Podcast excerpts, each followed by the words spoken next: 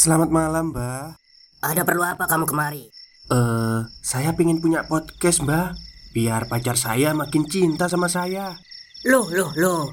Mau bikin podcast kok tanya dukun? Sekarang kamu download aplikasi Anchor.fm. Di situ kamu bisa buat podcast gratis dan podcast kamu bisa didistribusikan ke platform mana pun. Dan di aplikasi atau website Anchor.fm juga terdapat fitur-fitur yang memudahkan kamu untuk membuat podcast. Oh, gitu ya, Mbak. Kalau gitu, saya boleh minta password wifi-nya, Mbak. Buat apa? Buat download Anchor.fm, Mbak.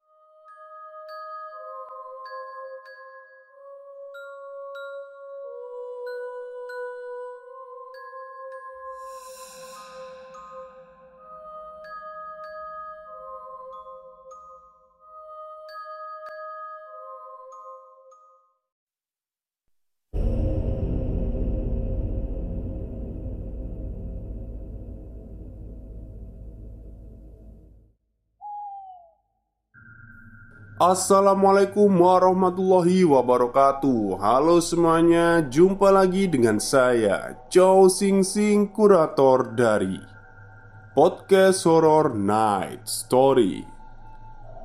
Halo, apa kabar semuanya? Semoga kalian semua sehat-sehat ya. Dan seperti biasanya pada malam hari ini Saya kembali dan akan menghadirkan sebuah kisah mistis untuk kalian semua dan kisah mistis kali ini saya datangkan lagi dari seorang driver ojol dari blognya, yakni Mas Lukman.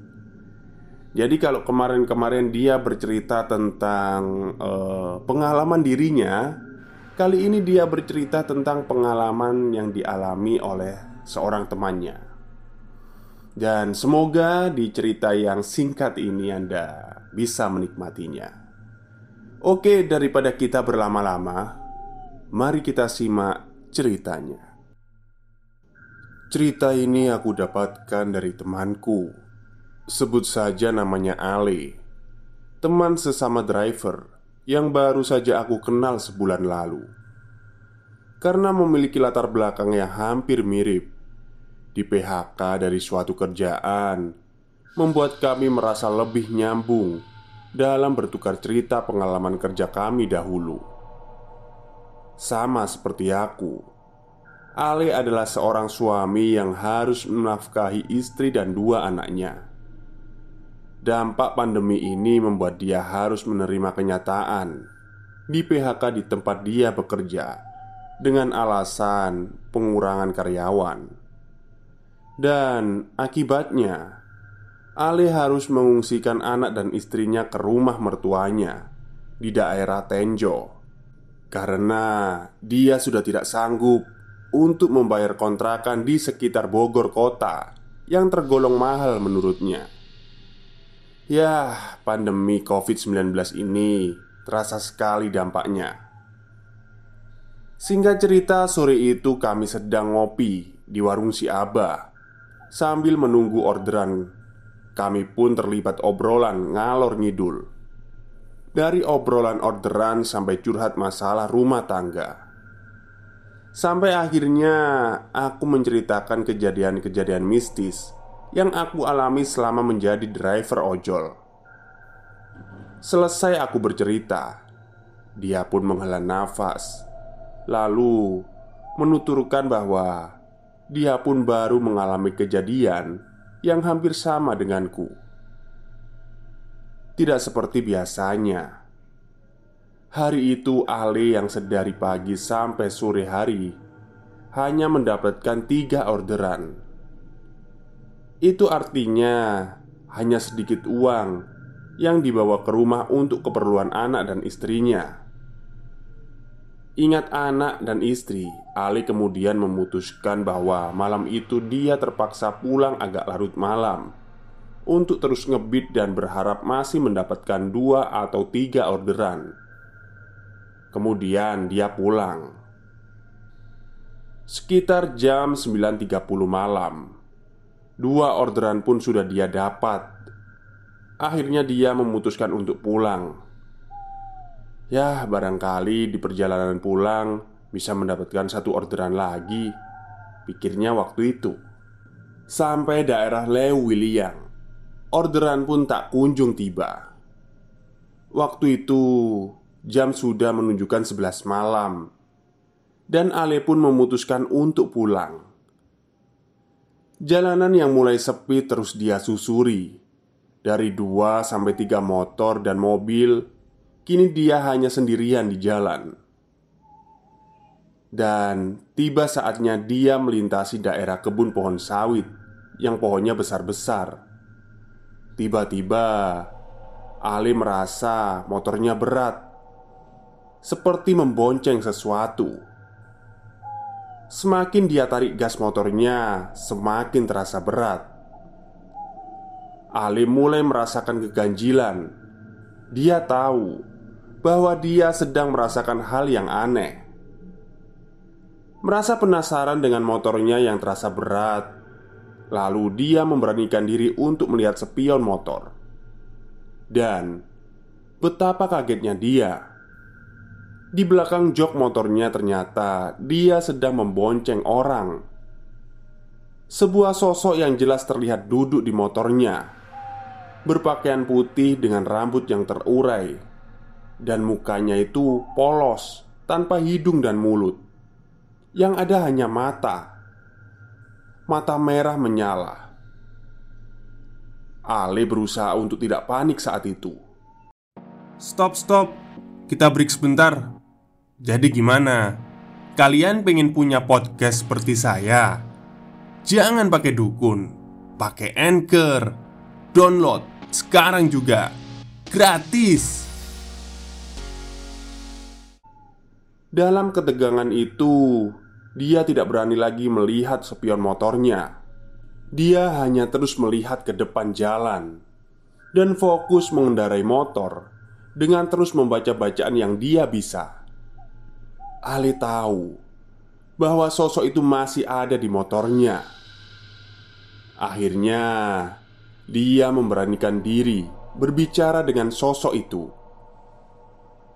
Dengan sedikit berteriak, dia mengatakan, Udah tuh, saya pengen pulang.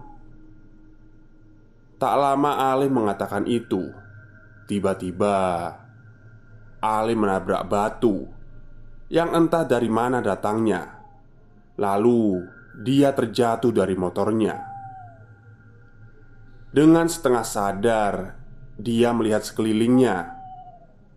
Dia lihat Sosok itu sudah tidak ada di kegelapan itu, dia hanya melihat motornya yang terguling dengan mesin dan lampu yang masih menyala. Dengan segera, dia ambil motornya dan buru-buru dia melaju. Ale sudah kehilangan akal waktu itu. Yang ada dalam pikiran dia adalah bagaimana caranya agar segera mungkin keluar dari kebun sawit itu. Saat dia sedang melaju, tercium bau bangkai yang menyengat, tapi dia tidak menghiraukannya sama sekali. Dan dia semakin terperanjat di sebelah kiri jalan di atas pohon sawit itu. Dia melihat sosok itu sedang duduk pada dahan pohon sawit itu sambil mengeluarkan tawa yang begitu menyeramkan. Sampai akhirnya keluarlah dia dari kebun itu. Dilihatnya sudah banyak lampu penerangan di depan-depan rumah penduduk, dan dia pun bersyukur bahwa dia melihat sebuah tembel ban yang masih buka. Ali pun menghentikan motornya di tempat tembel ban itu. Muka pucatnya penuh dengan keringat dingin dan bajunya yang kotor karena jatuh tadi. Dan tiba-tiba terjadilah obrolan antara si penambal ban dengan Ale. Bapak penambal ban itu dengan sigapnya segera memberikan air minum agar Ale bisa kembali tenang. Setelah meminum air yang diberikan oleh bapak penambal ban, Ali pun menceritakan apa yang sudah dia alami di kebun sawit itu. Khawatir akan kondisi Ali, Ali pun ditawari untuk beristirahat di tempat itu dan menyuruhnya melanjutkan perjalanan ke rumah setelah subuh nanti, dan Ali menyetujuinya. Selepas sholat subuh, Ali kemudian berpamitan kepada bapak penambal ban dan segera pulang menuju rumahnya. Satu jam perjalanan menuju rumahnya, Ali pun disambut oleh istrinya yang sudah khawatir dengan keadaan Ali saat itu. Lalu, Ali pun menceritakan semuanya kepada istrinya. Setelah mendengar semua yang disampaikan, Istrinya menyuruh Ale untuk beristirahat. Itulah cerita singkat dari temanku Ale, teman sesama driver ojolku. Terima kasih kepada semuanya yang sudah membaca. Oke, itulah salah satu cerita lagi yang saya datangkan dari blognya Mas Lukman tentang kejadian mistis yang dialami oleh para driver ojol. Dan kali ini dialami oleh temannya Mas Lukman sendiri bernama Ali Ya sebenarnya banyak sih ya Kejadian-kejadian mistis yang dialami oleh para driver kita Cuman Untuk mengungkapkannya Maksudnya itu driver untuk mengungkapkan ceritanya itu kadang Dia takut sendiri gitu Oke mungkin itu saja cerita dari saya pada malam hari ini Singkat sekali ya Kurang lebihnya saya mohon maaf. Wassalamualaikum warahmatullahi wabarakatuh.